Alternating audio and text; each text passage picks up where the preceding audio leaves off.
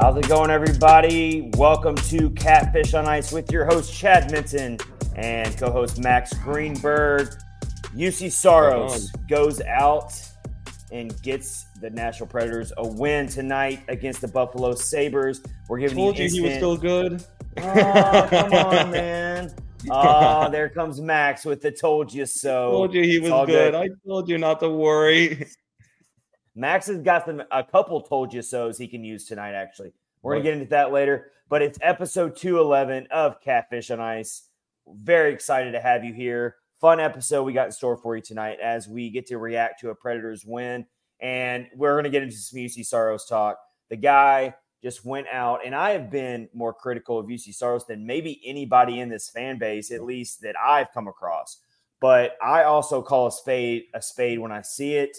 And yes, he gave up the penalty shot goal, but he also gave the Predators a vintage Juuse Saros style win. We will talk more about it. We're going to get Max's thoughts on it as well.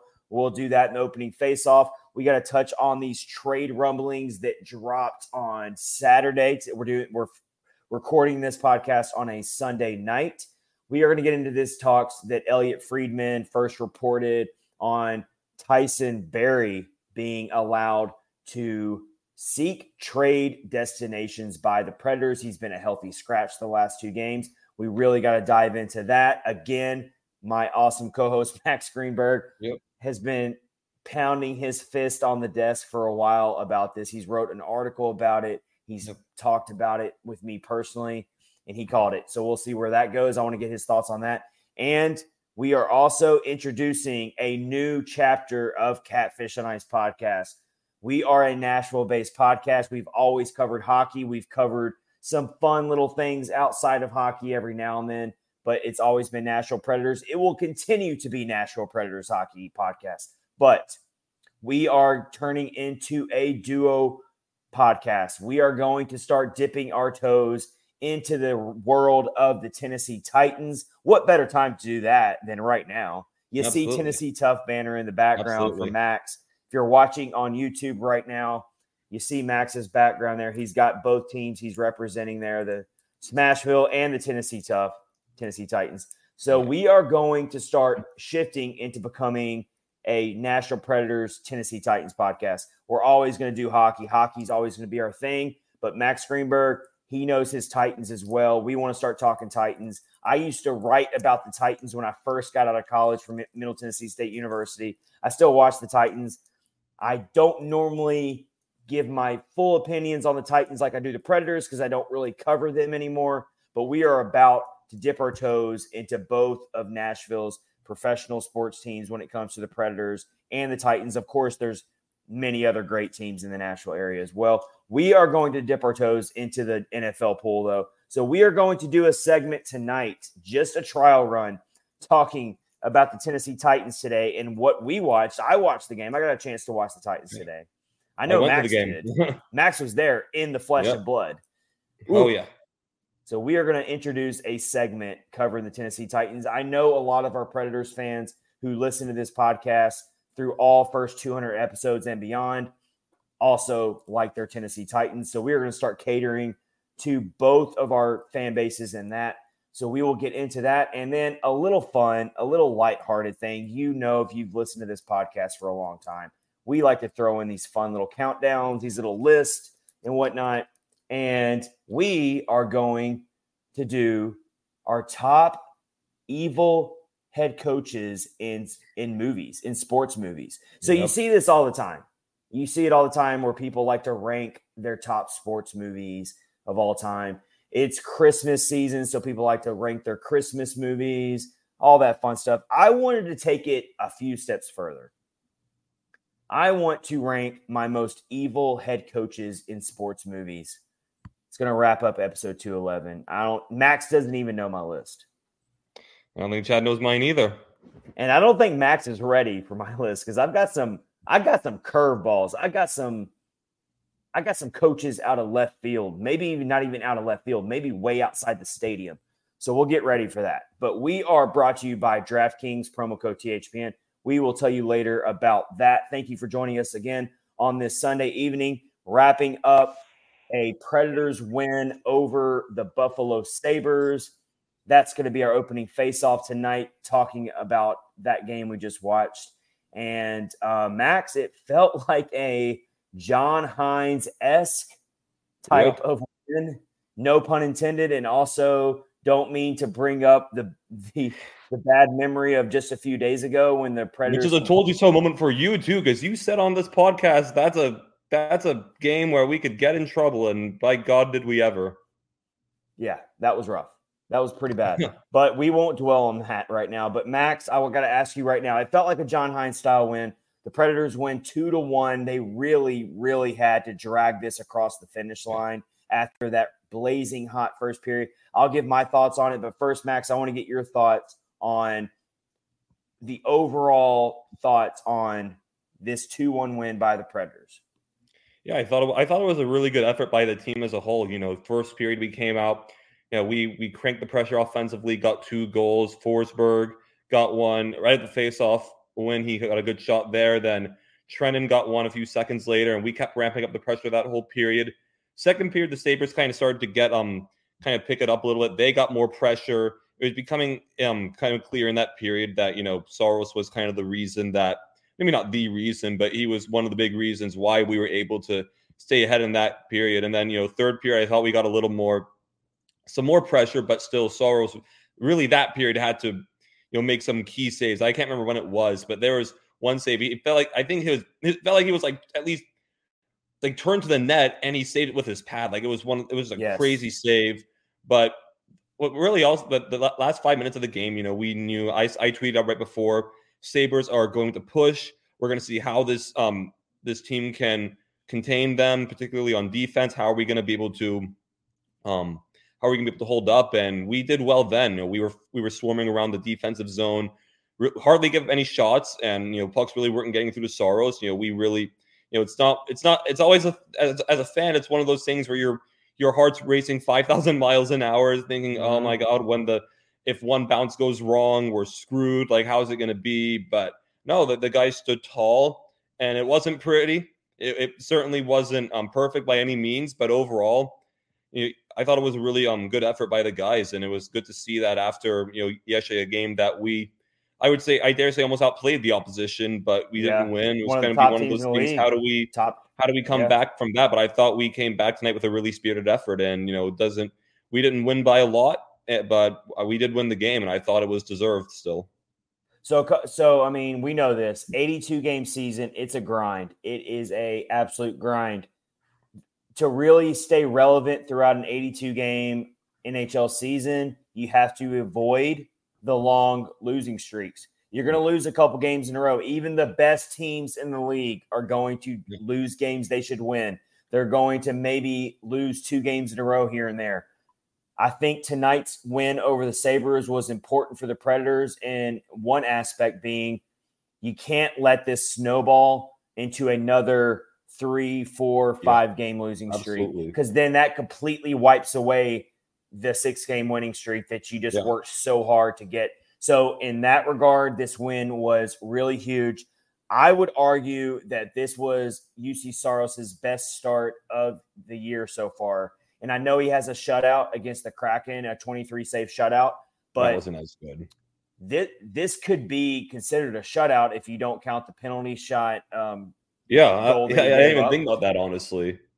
I mean, in reality, I mean, if, it, if we want to get technical, he Saros did pitch a shutout. It's not his fault that he had to go up against a penalty shot, right? Which is not easy for any goaltender to deal with. And I did I did put out a tweet in the moment, and I want to want to be very, you know, a lot of people who follow me and follow Catfish on Ice also listen to the podcast. So I want to kind of make clear my tweet in the moment. I said that I no longer trust, and I've been saying this for a while I don't really trust Saros in one on one situations anymore. I feel like he gets beat a whole heck of a lot more than he stops one on one situations, whether that's in the midst of a game or whether it's a penalty shot. I've and I used to feel really confident when Saros was in those situations.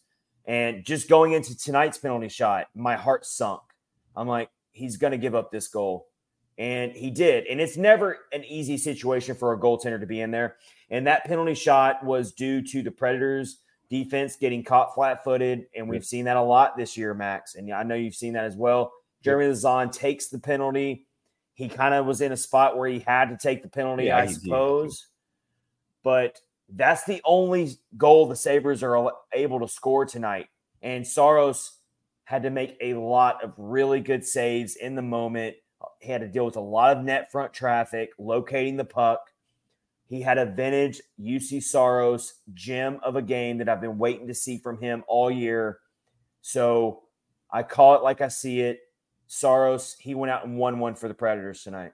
Yeah, absolutely. And you know, it's it's that's one of those things for a guy like that who's at a shaky season up this point. Um, you know, I will say, you know, his his performance on Thursday, even though the team wasn't good, his performance still itself wasn't good. But you know, I think games like these are going to go a long way, especially for a guy like that who's known to pick it up as the season goes. You know, I thought you know this was certainly a top. If if, this wasn't his best performance, then I think it was last Sunday against Winnipeg at home, and it's a good sign that those those um, performances have come so close to each other. And you know, I, th- I think at this point, you know, hopefully he's starting to build some build some momentum and become the goaltender that we've all known and expected him to be. And we know how talented he is, and he needs to start putting it together. And we know he can, and I and I still think he will.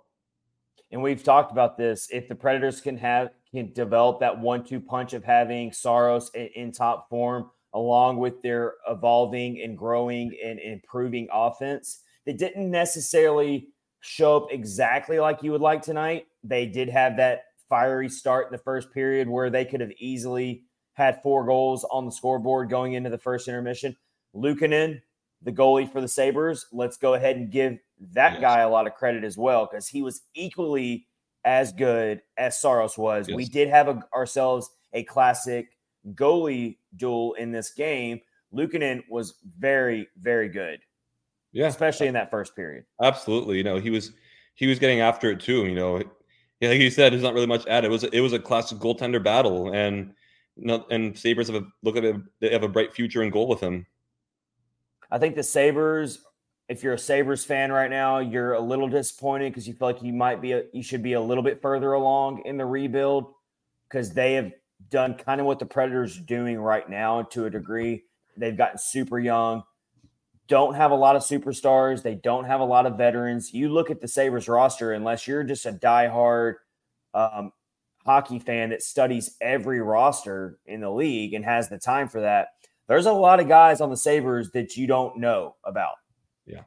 A lot of unproven players. They do have some journeymen and some veterans, but they don't have a lot of superstars. They have Rasmus Dahlin and, yep. and they've got Zach Benson, who they just drafted, who I really wanted the Predators to draft. Yeah, I remember you were banging the drum over was, him. Yeah, I really wanted Zach Benson. He's a good player. But um, they don't have a lot of superstars. They're very young. But, you know, the Predators had to come out t- tonight and protect a two goal lead that they have not proven on a consistent basis right. that they can hold. So tonight they passed the test thanks to Saros, yep. and they did have some good defensive structure down there at the end.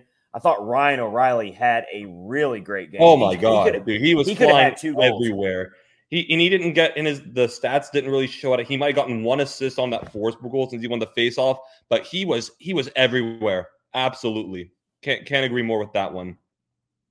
Yeah, he didn't show up in the box score in terms of goal or assist, but he definitely made a massive impact on this game. He does all oh, the little things that go unnoticed sometimes, but Ryan O'Reilly was outstanding. Lindsay is in the comments from YouTube. She yep. says, Mac, Max and Chad, hello, friends. Hello, Lindsay. Thank you for joining us on this Sunday night. We're, we're definitely recording on a night that we don't normally record.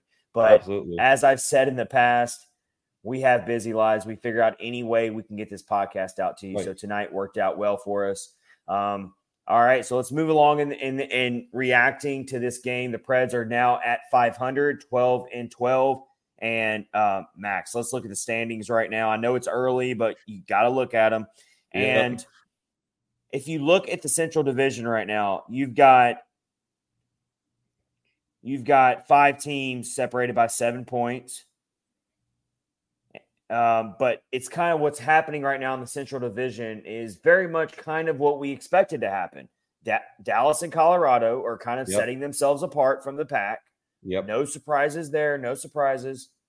And then you've got everybody else, the mucky middle. You got everyone else going back and forth. You got Winnipeg at 28 points. You got Arizona at 26, St. Louis at 25.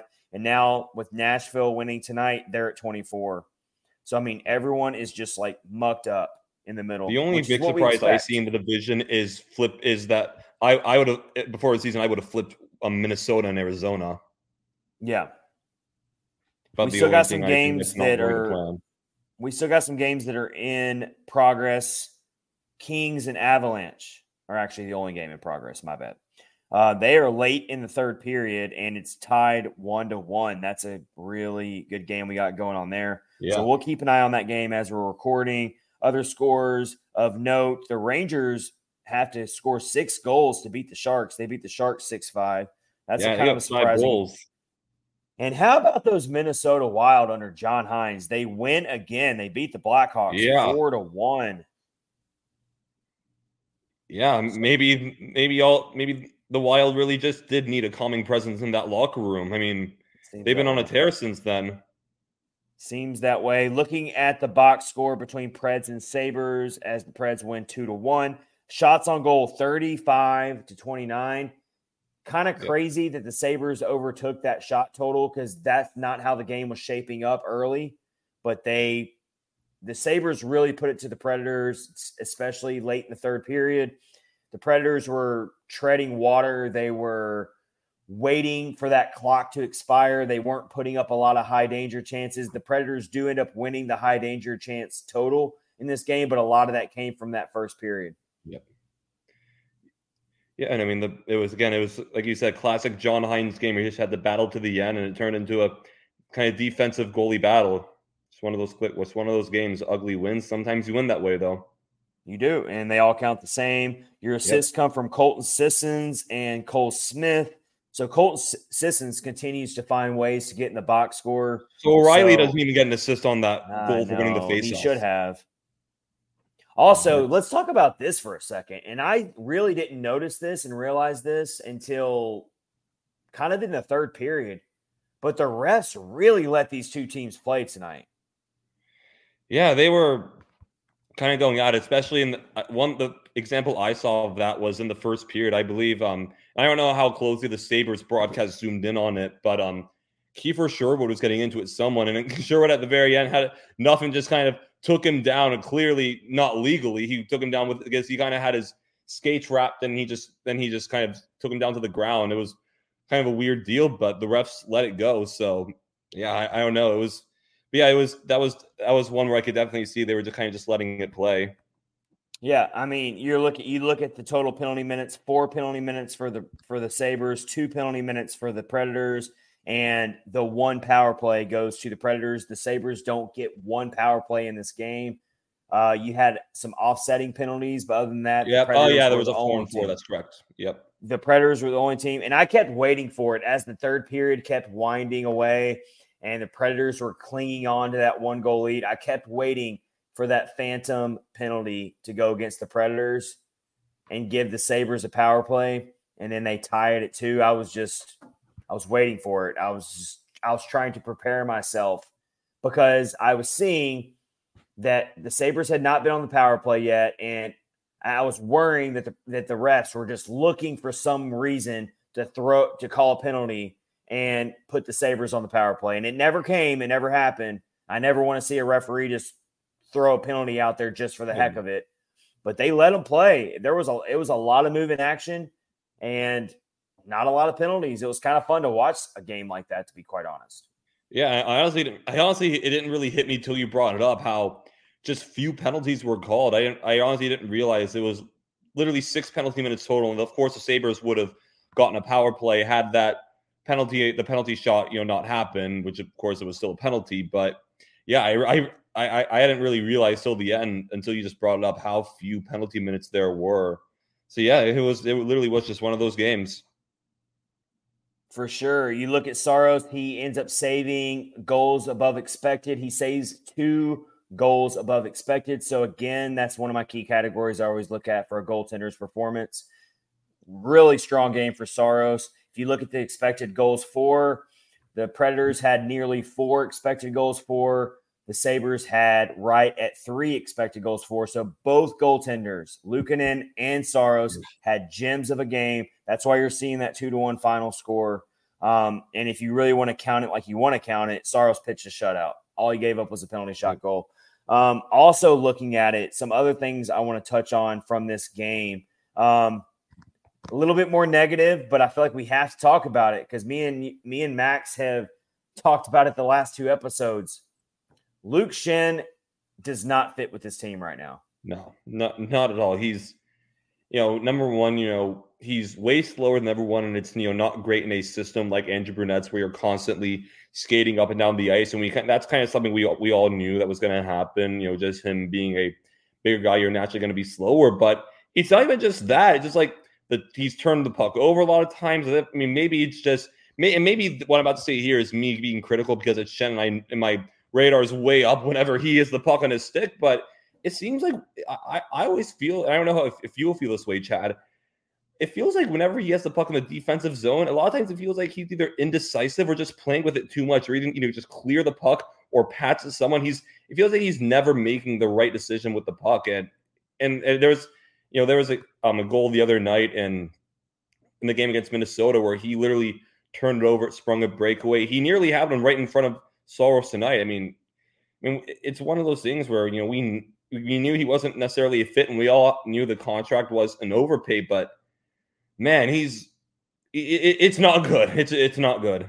What I see from Luke Schenn right now is is kind of what you're touching on. I see indecisiveness, but I also see that he's just not comfortable. Yeah, with this exactly. team, like he hasn't gotten acclimated. He's not in with the chemistry. I saw at least just off the top of my head, I saw at least two really bad defensive zone turnovers. One came really late in the game when the Sabres were pressing for that tying goal, and Saros had to step up and make a big save.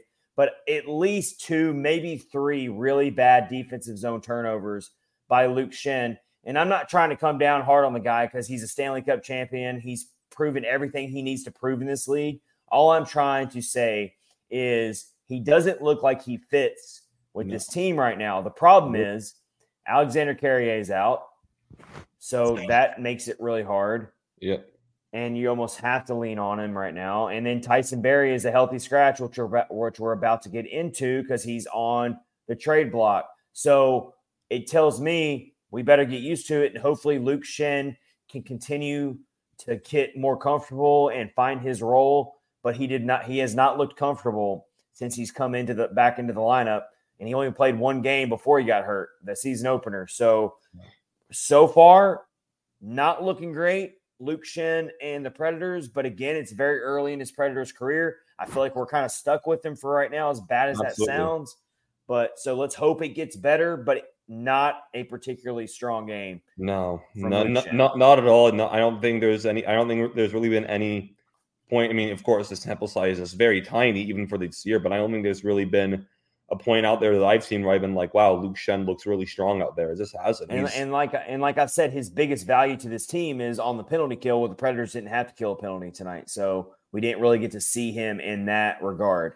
But yeah. either way, that's tough right there. Filip Forsberg gets a goal, so he gets back on the scoring ways for him. 13th goal of the year. A really both Preds goals tonight were um, kind of sneaky goals. And that's kind of how you had to score on Luukkonen tonight. He was seeing the puck, he was locked in. You weren't going to really trick him too easily. And Forsberg's goal was right off a face-off win, as we were talking about, where we yep. thought Ryan O'Reilly should have probably gotten the assist.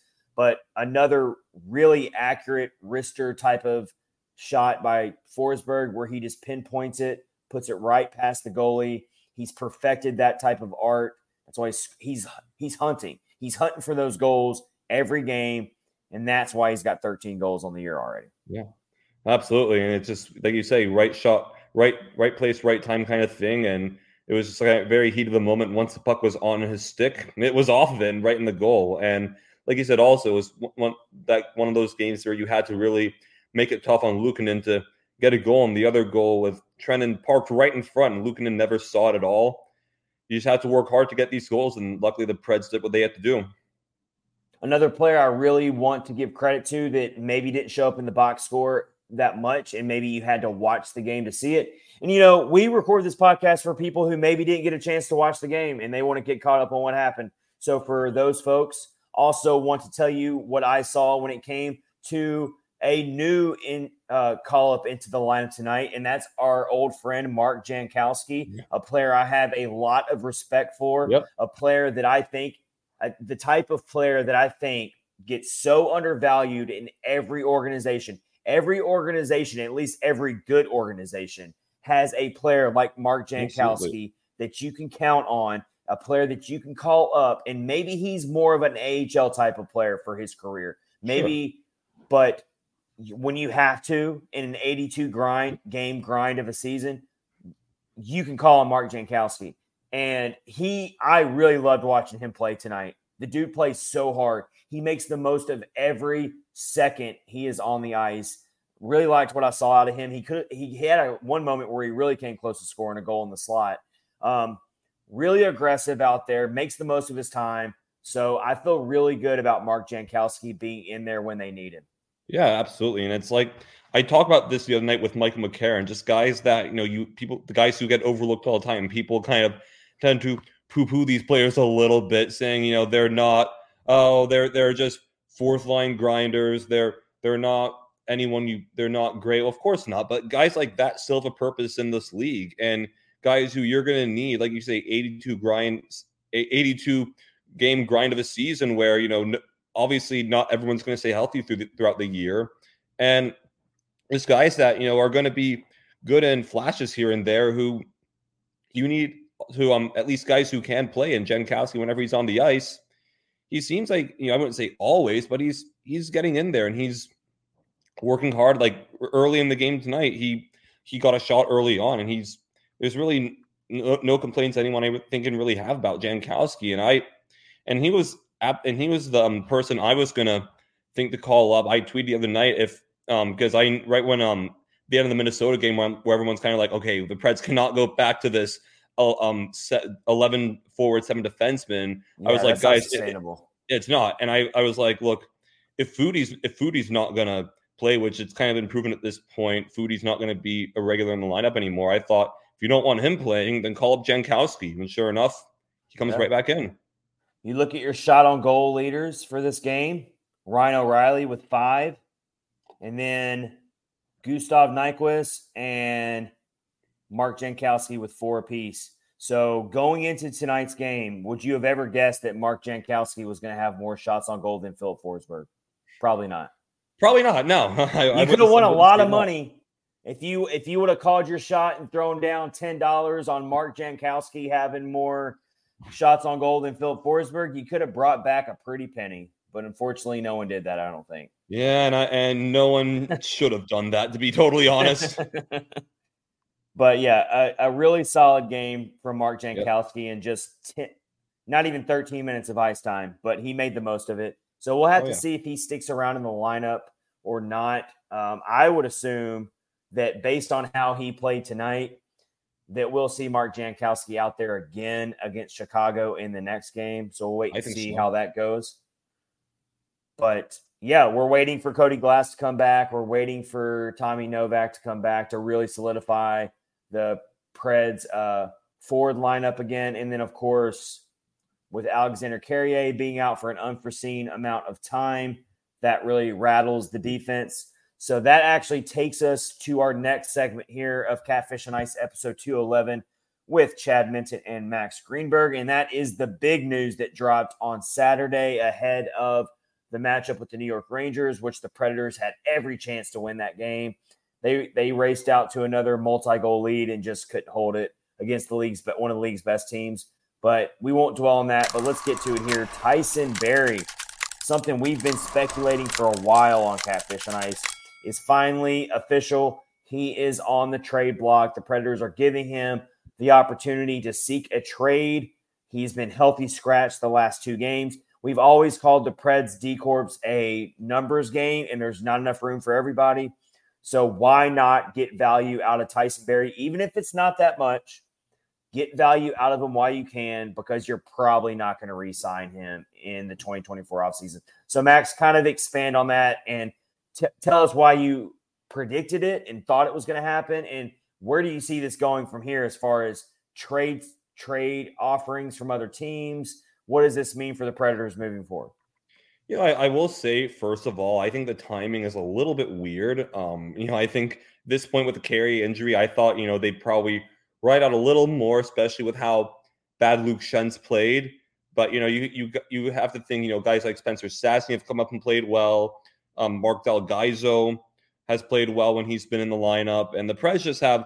And you also got to think that you know back in the minors, we have Jake Livingstone who got a chance at the end of last year and did all right, and he's gonna and he might even get a few games this year towards the end or whenever that is. And you know, again, you know, it's a little weird at this point, but it's definitely something I, you know, very much and I wouldn't say very much anticipated, but I thought very, very much is something that the Preds should at least look into because you know, number one, he is a free agent at the end of next year. You're not going to re-sign him, but look at who else is in the lineup right now. And you got McDonagh and Josi in your top pairing, and the you know, um, the Preds have kind of shown at this point they like that as their top pairing even though they're both left-handed guys. Josi can play on the right side, no problem. It seems like, especially with his two-way game, so that's going to be good. And then ahead of that, you know, you got Dante Fabbro, who I've been very complimentary of this year. He's finally gotten back in the lineup as he should, and he's done well as he's done in the past few games in the games beforehand. So he should be a regular going forward. Um, Alex uh, Alexander Carrier, obviously, we want him in there. So for all intents and purposes, with Josi, Carrier, and Fabbro, that's like the, the entire right side. Then and obviously, and then on the left side, the final two guys you got um, Jeremy Lauzon, who this year is probably been. I mean, at this point, I would not even say probably. This has been his best year so far in a Preds uniform. I thought he, yeah. I thought he's been playing pretty solid so far this year. And then, of course, you got Spencer Stastny, who you just um who you've just called up recently, and he's done really well.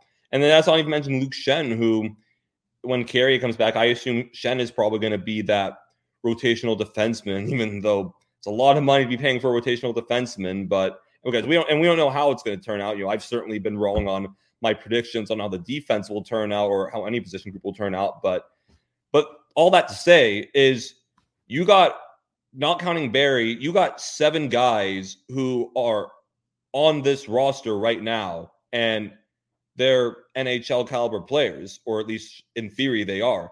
That's yes. and then that's not even mentioning what you got in the minors with um dealt with Mark Del Gaizo, yeah. um Liv, Jake Livingstone, heck, I mean, and people even talk about Luke Prokop. I must admit, I don't really know.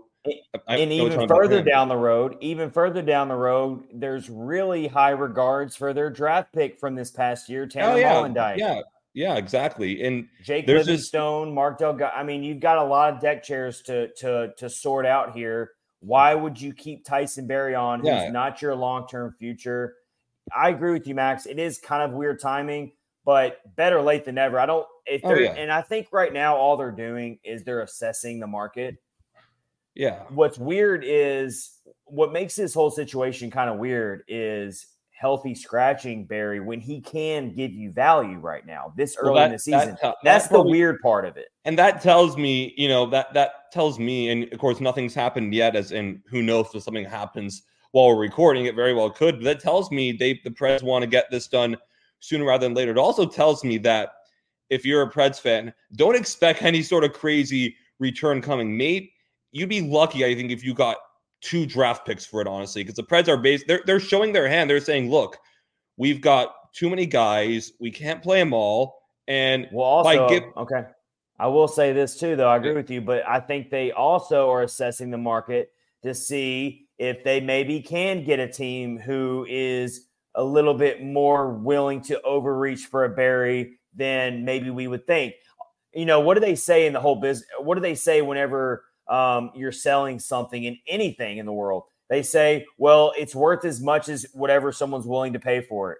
Oh, yeah. No, absolutely. And so when it comes to Tyson Barrie, you don't know. There might be a GM out there who who really likes Tyson Barrie and is willing to overgive for a prospect that maybe they don't have room for. I mean, it could happen. I agree with you that his value is not super high. and especially with his cap hit. What is it? Four point five million? Uh, no, I think it's actually like three point something. Okay. Either way, it's one year, so it's not like I thought I really saw four point five million. I can look it up a little bit later. Either way, Maybe you're right. I, I honestly don't know for sure. and he's a rental. Anyone who trades for him, they're renting him for this year with Yeah. the probability of losing him in the offseason. And is Tyson Barrie really a big time rental type of player at this point in his No. career? Probably not. So I mean, there's a re- there's a reason he was traded last year as part of the Ekholm trade, which still had a first round pick and more assets along with it. I'll take a couple of draft picks out of it, honestly, because at this point, does he make you that much better of a team with where you're at right now to keep to not trade Not, him not, not the Preds, him? not, No. not the Preds, because no, he's been no. stuck in the third pairing all year. And I do like the guy. mention, like if you look at his underlying analytics and numbers, they've been pretty bad this year. Yeah, and on and I think the the biggest loss you take from losing Tyson Barrie is his locker room present, his intangibles, his uh he's a great teammate, he's a great obviously he's an awesome person for the community. That's what you lose the most out of losing a Tyson Barrie, but unfortunately that doesn't necessarily win you Stanley Cups or set you up for winning a Stanley Cup not this year necessarily obviously, but years down the road, which is what the Predators are trying to work themselves towards obviously Tyson Barrie is not part of your long-term future past 2024 offseason. So hmm. this is pretty obvious. This is Yeah. writing on the wall. I would not be surprised at all if Tyson Barrie is traded within the next week. It could be in, it could be in the next hour for all we know. I mean, I don't because you know I just hope it. I mean, seriously, I mean, I just hope it's not a situation with the Preds where you spe- several teams at the deadline would scratch would scratch players for a week saying, "Oh, we're going to trade this guy," but when the Preds Don't hold were, him hostage. Don't hold him yeah, no, either, like the yeah, last year, to I, know it technically, I know technically it was under you know different because John Hynes was a coach and technically Poile was a GM, but last year, if you recall, it was a game against the Coyotes where Tanner Jeannot was scratched due to trade reasons. He was traded like literally hours later, and I so I, I don't think the Preds are gonna are gonna hold Tyson Barrie hostage. I very much expect it to be within the next few days. It, it should, uh, and I'm I will say, you know, the timing is weird with the carry injury, but I'm also to say glad they're not wasting anyone's time here. If you if you know you're to make the move, it's only fair to the team and player in question. Just get it over with because it's the it's the right thing to do for everyone involved. You don't want to you don't want to if you know you're going to trade him, you don't want to hold him just for No, the benefit of the team when you, you you know it's going to be fairly inconsequential either way. because he's not a caliber player that should be healthy scratched under normal No, circumstances. absolutely Is he, is, is he a top caliber, top tier player like he was in his prime anymore? No, but he's definitely should not be getting healthy scratched under normal circumstances. No. So here's where it might get kind of weird though. What happens if they can't come together on a trade partner?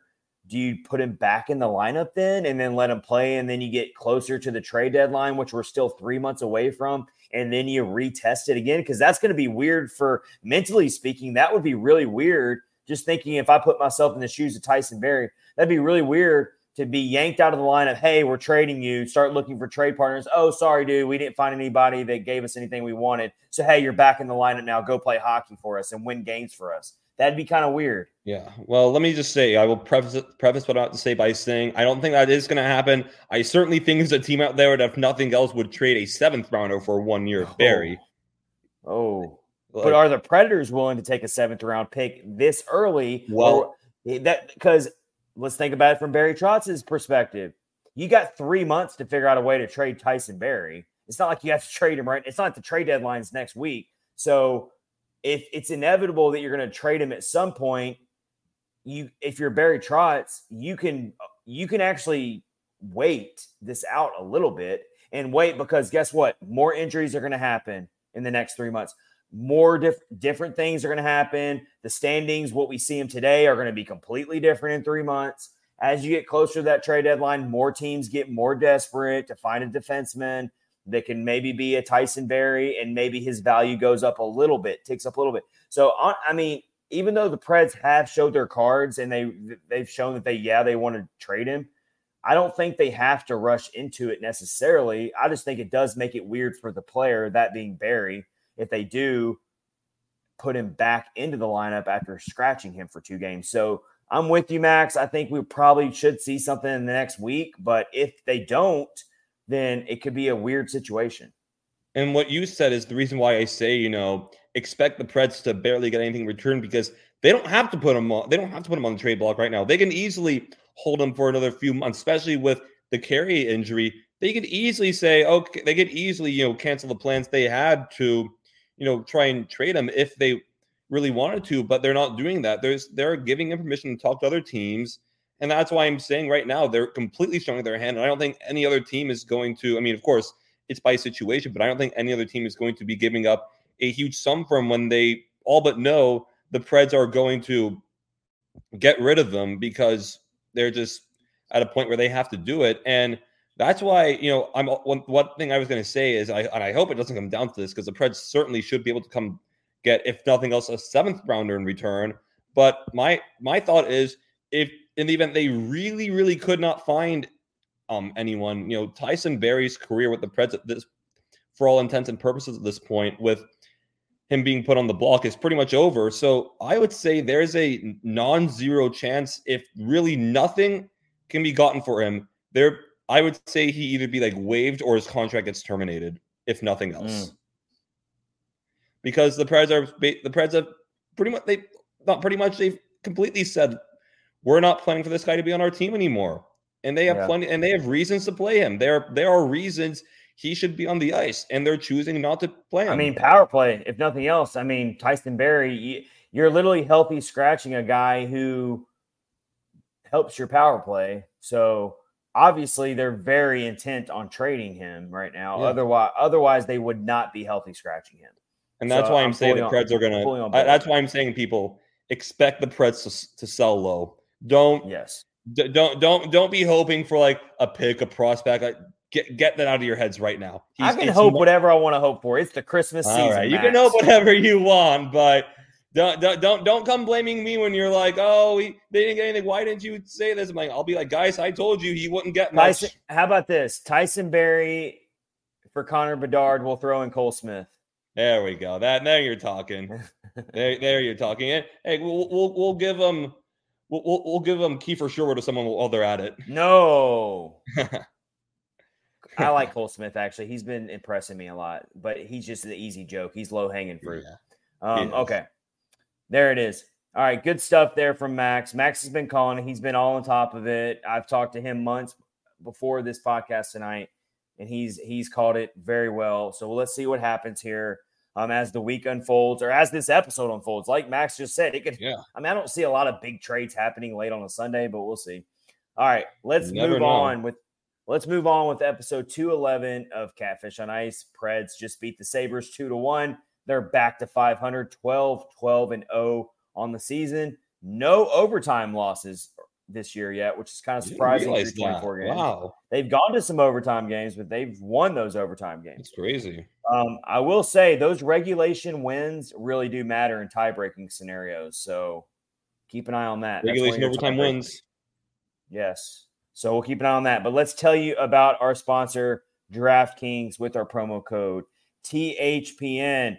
Bet the action on the ice with DraftKings Sportsbook and coming to you this Monday with some really big NHL matchups that you can use the DraftKings Sportsbook app for tomorrow. Dallas Stars at the Tampa Bay Lightning. You got a really close matchup according to DraftKings on that one. Penguins at the Flyers, battle of the Pennsylvania teams. You got the Penguins as a favorite on the road. You got the Hurricanes at the Winnipeg Jets. Close matchup there, but they got the Hurricanes as the favorites. Kraken at the Canadiens, Capitals at the Coyotes, and the Blues at the Golden Knights, with the Golden Knights being heavy, heavy favorites over the St. Louis Blues. So do that what you will with our sports DraftKings Sportsbook app for the Monday NHL action. Download the app now and use code THPN. New customers get 150 bucks instantly in bonus bets for just for betting just five dollars on hockey. That's code THPN only on DraftKings Sportsbook, an official sports betting partner of the NHL. The crown is yours. Bonus bets expire 168 hours after issuance. Gambling problem? Call 1 800 Gambler or visit www.1800Gambler.net.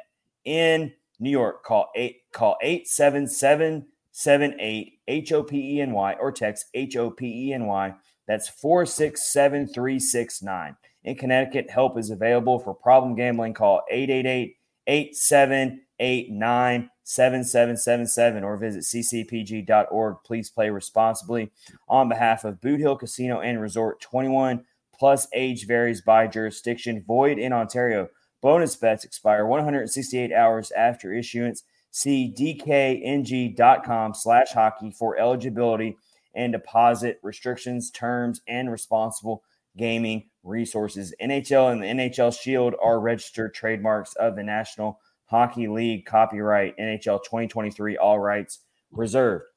All right, so we are about to get into a. We're going to shift sports here for the first time on Catfish Ice. We've yeah. touched on Titans in the past, here and there, just like lightly, but never done a segment on the Titans. Yeah, I got a chance to watch the Tennessee Titans today. Gotten to watch them a few times this year, actually. And I'm a Titans fan. I'm Nashville through and through native.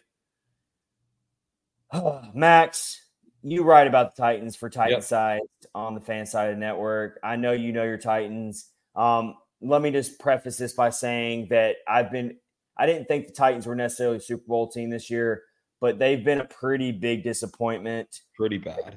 If you're, comparing them to the Predators, because it's easy to do because they're both Nashville-based teams, my ex my preseason expectations for the Predators were way lower than they were for the Titans. Is that fair to say? I would say yeah, but like there there the thing with the Titans was like, you know, everyone, you know, we we you know, it's a fans. I think you know one thing I've kind of realized, you know, with supporting teams like the Titans and Preds and other other teams, you know, our fan expectations of the teams we know are going to be higher naturally because you know, you know, we know the teams better, and you know, we and you know we know a lot of these players, you know, more and their strengths more than you know a lot of other play a lot of the fans doing stuff. But you know, the Titans were you know one of those teams that you know they had a lot, they had potential to be good, but you know everything had to go right for them to really be good, and it hasn't been that way at all. You know, there have been some players disappointing, and you know, and there's just and we you know one area of the team that you know had to really be improved for this team to really go anywhere was the offensive line. And that's not been at all. It's been a complete mess for most of the year.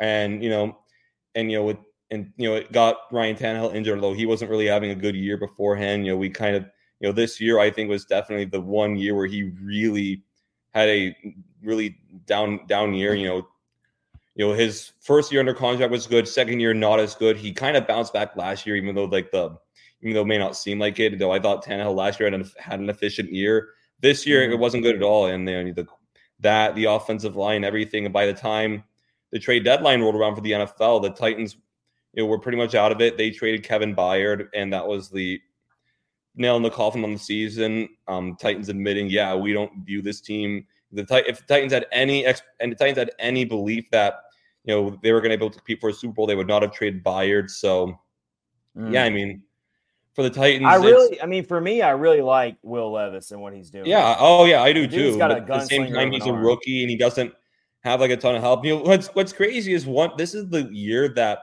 we, you know, we, the Titans. People have always joked about the Titans and you know them getting old receivers past their prime and all that, and happened with Julio Jones. He didn't do well. Obviously, the Randy Moss and Andre Johnson oh, signings oh, they wow. weren't they weren't good. Although that was those were completely different circumstances, but DeAndre Hopkins this year has been as advertised, and oh, yeah, but pretty much every pretty much everything around everything else pretty much sucks. And so, okay, actually, to answer your original question, Chad, about the team disappointing expectations, here's the one thing I did not see coming, but we've seen exposed over the year: the defense has not been as good this year as it was in the previous two years, and you know, we and you know, whole offseason we had heard, yeah, the defense can be pretty good. The front four is the strength of this team by far. They can still stop the run. The secondary has some pieces that if talent, if everything goes right for them, they could be good. But but Especially the thing the was secondary. The secondary is a is the, the the secondary for the Titans is a travesty. Oh, it's it's so bad. But here's the thing, especially and this is especially with the with the pass rush because the past two years Jim Schwartz was on the Titans, and that he was a guy who was really believed to have a heavy hand in the pass rush, and he was here. But then he left this year. to the beat to be the defensive coordinator at Cleveland. And mm. I think this year with the defense, because you've seen a lot more, they're missing tackles way more. The pass rush has not been nearly as consistent. But even the run defense has not been nearly as consistent. I think you're really seeing that this team is missing Jim Schwartz badly. Because yeah. Nothing, nothing on the defense has been anywhere near as good without him. And you saw that I was watching this game against the Colts today, and the offense actually moved the ball today, which I know the Titans have been a mess offensively. And then this game was just a circus all the way around. I mean, you see the you see the punter There's go so out. Stuff that went on. You see the Titans punter get. First of all, let me ask you this, Max. Maybe you can help me. I really wanted to run into the punter penalty on that, but I guess the guy hit the ball before he hit him. And that, that's so all. And that's all that matters. That's all that matters. And so then the Titans have to call in their kicker, their place kicker to kick punts. It's his first career punt. Uh, Nick Folk, who's been kicking field goals a long time in this league, but first career punt, I actually thought it was a pretty good punt. Yeah, he had like two punts. And here's the and that's like that's like really the only area. And I'm not going to go into a slight and rant he, here. And about, then he shanks that, but then he shanks the extra point. Well, I'm about to get into uh, that. I'm about holding. Well, I'm about to yeah, get into. I'm about to get. Into, I'm about to get into the special teams debacle right oh here. Oh my gosh! This yeah. the only. That's the only area of today where I'm like, okay, this guy. And again, we when we when we say that people need to be fired, a lot of times, you know, it's heat of the moment stuff. But Craig Aukerman's special teams units have not been good for years, and Easton Freeze, who's a um, media guy for the Titans, and he's also throwing out takes and all that. I think he's really good. He put out something today. Here, this tweet that said the Colts beat the Titans in this one because of special teams. All told, Indy scored eight more points as a direct as a direct result of their special teams than Tennessee did. Six points off the first block punt, three points off the second block point punt. They were two punts. They were two block punts in a row. They get Titans gave away one point on the missed extra point that Tannehill was holding because Ryan Stonehouse wasn't in the game. And in that hold, the late I I I literally remember during that kick, I'm like, Tannehill, please do don't mess up this hold. The laces better be out, and the laces were in. The laces were in. Mm. And so I was. At least it's what it looked like. Like I definitely saw some white on the football from from where I was with the way it was being held. When I think the places were when this game. So when this game went to overtime, I was making jokes with the people I was watching this game with, um, saying, "How? What kind of irony, thick irony, would this be if the Titans end up winning this game on a game-winning field goal that Ryan Tannehill is the holder and as he's now the backup. And now, they got another and they got another chance. They did get another chance. Yeah. Um, I mean, that last overtime drive, man, if they could have punched it into the end zone, but they have to kick the field goal, and then the, so it doesn't end the game. The Colts get the ball, and then they just they go deep on that. What we just said, Titan secondary is just a, a nightmare, yeah. just so bad. I mean, they've I missed on want, how how many draft picks have the Titans missed when it comes to cornerbacks? It, it's a lot. I mean, I, and I was so line. I was so hyped about Kristian Fulton when they first drafted him, the LSU product. And he was and, good for the and he was good for uh, the first few years, but like this year has been oh, it's been so bad. I don't know. But anyway. And I also want to say something because I'm sure you saw the um the play where Sean Murphy Bunting got burned towards the end where yeah. got the Colts into. I also yeah. did you see did and you see he had a holding but did you see that. did you see at after the game those those people who were in Sean Murphy Bunting's DMs? No, I didn't. So some so I'm not going to go into what was said because it was some awful things, but two guys DM Sean Murphy Bunting after the game, basically saying some terrible things, just wishing terrible things would happen to him. And, and he posted on his Instagram, he posted them, and it's like, guys, there's no need for any of that anywhere. Of course not. These guys are still not. humans. They, they I mean, it's like people think the guy like or not, they're, they're doing everything they can. And Sean and Sean took a, and he took accountability after the game. He's like, "Yeah, that was on me completely. I got burned." It'd be one thing if he's like, "Oh, happens. oh, whatever," but like I didn't was it was this or that. But he's like, "Yeah, I got burned on that play." He took responsibility for it. And then people in his um DMs just wishing harm on him. It's like, guys, if that's what you're doing, I, I'm Chad and I are people that get as passionate as anyone when it comes to our sports, and we have reactions, all things. But if you're mm-hmm. wishing mm-hmm. harm, especially physical harm on a player after a game anywhere, get a life. I'm, I'm sorry. Oh, You couldn't say it any better than that, Max. Get a life. Yeah, I mean, definitely. it was it was it was despicable what was said to Sean Murphy Bunting, and hope I really hope he's not being too hard on himself. And and I'm I was glad to see you know lots of Titans fans on Twitter were coming out in defense of him. I was really glad to see that.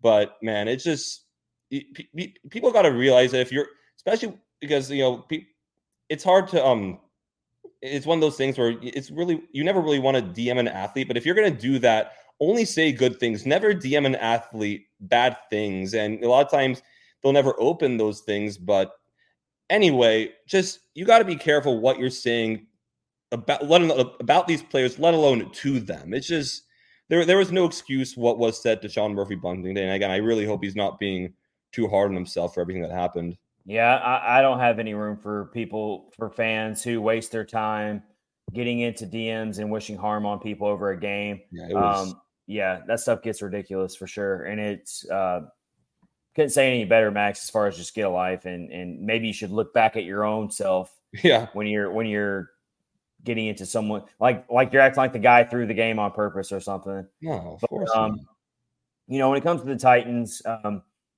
the way the rest of this season looks for me is obviously I don't want them to tank or lose games on purpose, but I mean, this is all about the growth of this team. Yeah. I thought the Predators have been in that same boat for a while now. So it's like we're, we're dealing with both of our main sports teams in Nashville right now, kind of going through the same process right now. I think the Titans are way behind the process. than the the Predators are further along in that process than the Titans are.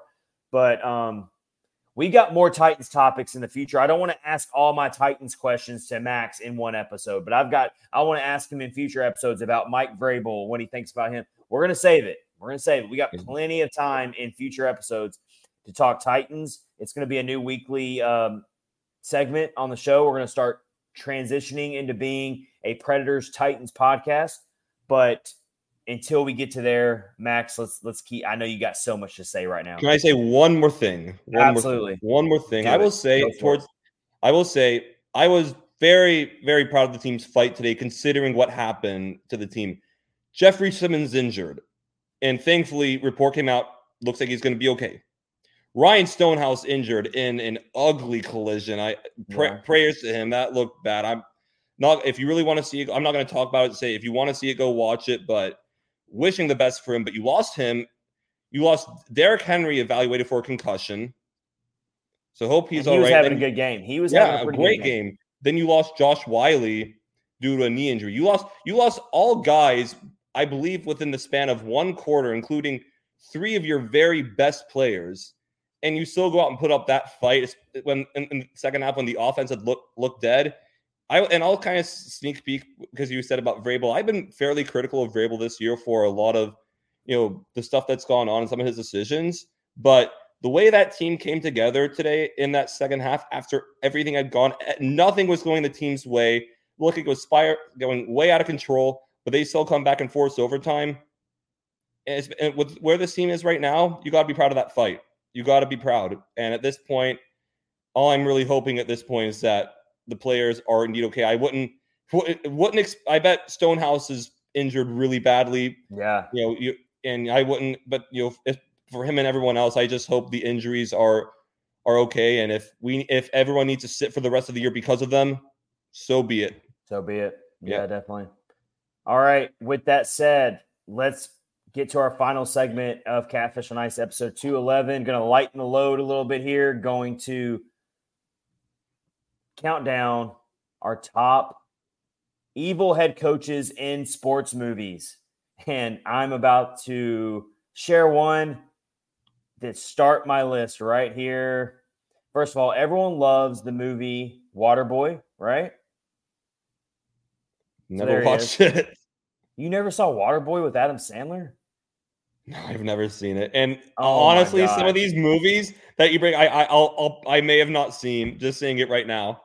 So Coach Red in Waterboy. First of all, this the actor, the actor for this guy was a, a musician as well.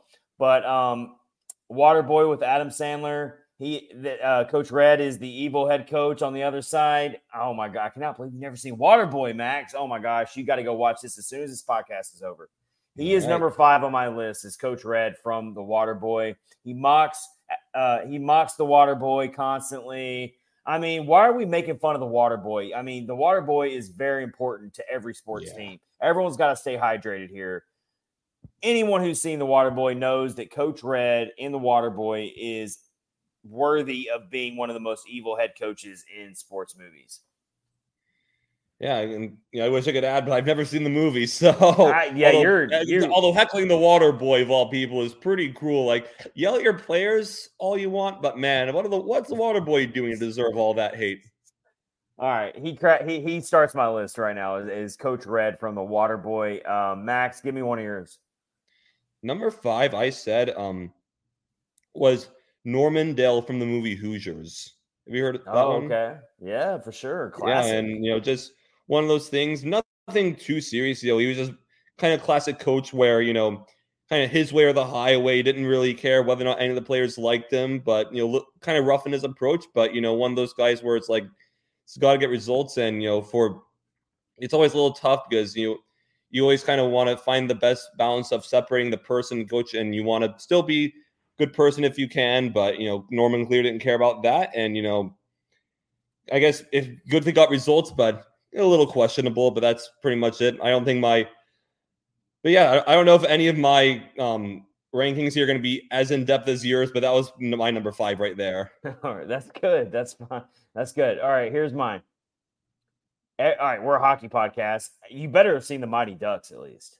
Yeah, I've seen that one. Okay, so Coach Reilly. Yeah. Coach Reilly is the evil head coach that goes against Gordon Bombay. He's the he's Gordon Bombay's former head coach who cut him. Then he goes up against his former head coach. We've all seen Mighty Ducks, right? We've all seen. Yeah. All right. Yeah. So Coach Reilly makes my next evil head coach list on my movies here. Coach Reilly there from Mighty Ducks. I gotta watch that movie. that's one of those movies I haven't seen in a while. Um, coach Reilly, and then he's just mocking Gordon Bombay the entire movie. Uh, his players play dirty, and then of course it's just, I mean, just look at him. He looks so evil. He's just, yeah. he's perfect. And then people might argue with me that I don't have uh, the the Nemesis head coach in Mighty Ducks 2 on here. But here's the reason why. In in D2 in my in, in Mighty Ducks uh, 2 episode, uh, episode 2, the opposing head coach actually ends up shaking the hand of Gordon Bombay at mm. the end and shows some humility. This guy, Coach Reilly, and number one, is a complete asshole the entire movie. So he makes my list easy. He was the first head coach I thought about when I thought about this. Yeah. That's Classic movie, I would, though. I would say number my number four is also a hockey movie. It's Slapshot. It's Reggie Dunlop. Oh yeah. Yep. Kind of the same Another reason as the one before, just the kind of person he is, and kind of just the way, ways he would get to make his team win games is one of those things where it was a lot, but you know he had to get results, and that was and that was it. Just didn't again didn't care what anyone thought, but just had to do what he could, and didn't matter anything else. But he he did what he did, and that was it. For sure. Okay, I'm about to blow your mind on this one, Max. Right. This one is a. I can't believe this movie is this old. It kind of makes me feel old. Next one up let me get to it here. All right, before I pull it up, we've all seen the movie Dodgeball, right? Yeah. There yes. yeah, I know. I, I remember that. All right. The famous Ben Stiller character from the movie Dodgeball, classic movie with Vince Vaughn. Come on now. I mean, just what were they called? The Purple Cobras? Is that what they were called? What was the I don't remember, but I, I do remember. I, I, I do I do remember him though. He was quite a character. I will say that. Nobody makes me bleed my own blood.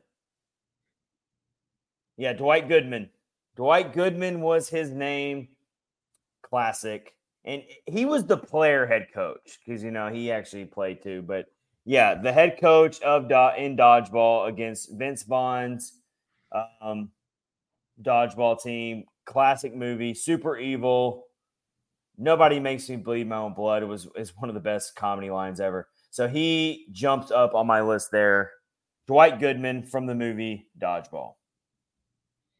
You, my number three is that my number ahead, three yeah. is actually going to be one that you it's kind of near and dear to my heart. It's Herman Boone from Remember the Titans. Oh, Herman Boone. Oh, you really? Yeah. You thought he was evil? Just like kind of the way he went about, and again, you know, a lot of my thoughts are, you know, just kind of the a lot, a lot of what I'm saying, you know, is a lot of what kind of how a lot of coaching goes. It's just really harsh and just um the super super intense. Also, one of the areas I thought kind of got to me was that he would the one of the things he would preach was setting aside um, he would preach the players to set aside their racial differences to make sure they knew they were a team. That was where it's like, no, yeah, you got you, you got you got to go there. All time classic sports movie though. Remember the Titans? Yeah, it's like that's how you got to. It's like that's how you got to preach unity. Okay, but man, yeah, I'm with you there, man. But that, that was, that's one of those sports movies that I've seen it probably 50 times and I can watch it 50 more. Wouldn't be a problem. All right. I'm about to throw. All right. Here's my last one here. It's on the top of my list. Max, you don't see this one coming. I know you don't. Okay. No one sees this one coming. It's it's totally out of left field. Also, with you, you've only done three. Are you, is this your final one? Or yeah, this is my final one. I just did four. Okay. All right. Here's my final one right here. Swackhammer from Space Jam, the head coach oh, of the yeah. Monstars. Yep, yep, yep. The head coach of the Monstars in, in Space Jam. I mean, what gets more evil than Swackhammer? I, I didn't even remember his name. I had to go look it up. But when I was thinking about most evil head coaches, for some reason, as a thir- as a as a 35 year old who grew up remembering when Space Jam first came out, and I was a Michael Jordan fanatic growing up in the 90s. And I remember when Space Jam came out. And I remember, for some reason, I remembered this evil villain of a head coach. I could not remember his name. I had to look it up today. It is Swack Hammer. What a name. Swackhammer from Space Jam. Type it in your Google right now if you don't remember who the hell I'm talking about right now. Swackhammer is the top of my list on my most evil head coaches from movies from Space Jam. All right. Well, I think my my number one is gonna throw you for a loop. I don't know how to throw you for a loop, but my number one, I said Ted Lasso. Oh. Okay. I, for one reason, because I remember how he would how he would use his inexperience to try and sink the team. And anyone who does that, not trying to win, that's a that's hard for me to to accept. So, Ted, you were you didn't weren't serious. It looked like about your team winning, and that's that's a disgrace to me. And I got to put you number one for that above all else. Might be kind of a lame reason, but that's no, where I'm going I mean, with. Hey, it's all good. So there's our evil head coaches right there. I went totally lame and went Space Jam. Max went a little bit more serious with his picks. Either bit. way, all right, let's end it with this. Who is the most unlikable head coach in the NHL right now? Is it Mike Babcock? I know he's not a head coach right now, but Don is, Tortorella. That's who I was going to bring. Up. Is he? Is he coaching? He's coaching John the Flyers, right? Yeah, I think he's coaching the Flyers. Yeah, I, I know Mike Mike Babcock, Babcock isn't. He's a. I think. He's, I and think he's a good coach, but and he's a good coach who just won a cup, but Bruce Cassidy kind of gets on my nerves sometimes. Yeah, I would say it's definitely if we're talking current head coaches, it's probably John Tortorella. Yeah. If it's not current, Mike Babcock gets a lot of hate. And rightfully yeah. so for a lot of reasons. But yeah. Mm. I'm trying to look and think if there are any more head coaches that are unlikable, but that's yeah, I would probably say I'd probably have to say John Tortorella. Yeah. He gets eh, yeah. yeah, he doesn't have a big fan club, let's put it that way. No. All right. With that said, we are going to let you go here from episode 211 of Catfish on Ice brought to you by DraftKings with your host, Chad Minton and Max Greenberg. Hope you had a great time. Hit subscribe on our YouTube channel. If you're watching there, hit follow on our X account or on Facebook. Until then, everyone, take care. Stay safe. Have a great week. We appreciate you watching. See you guys.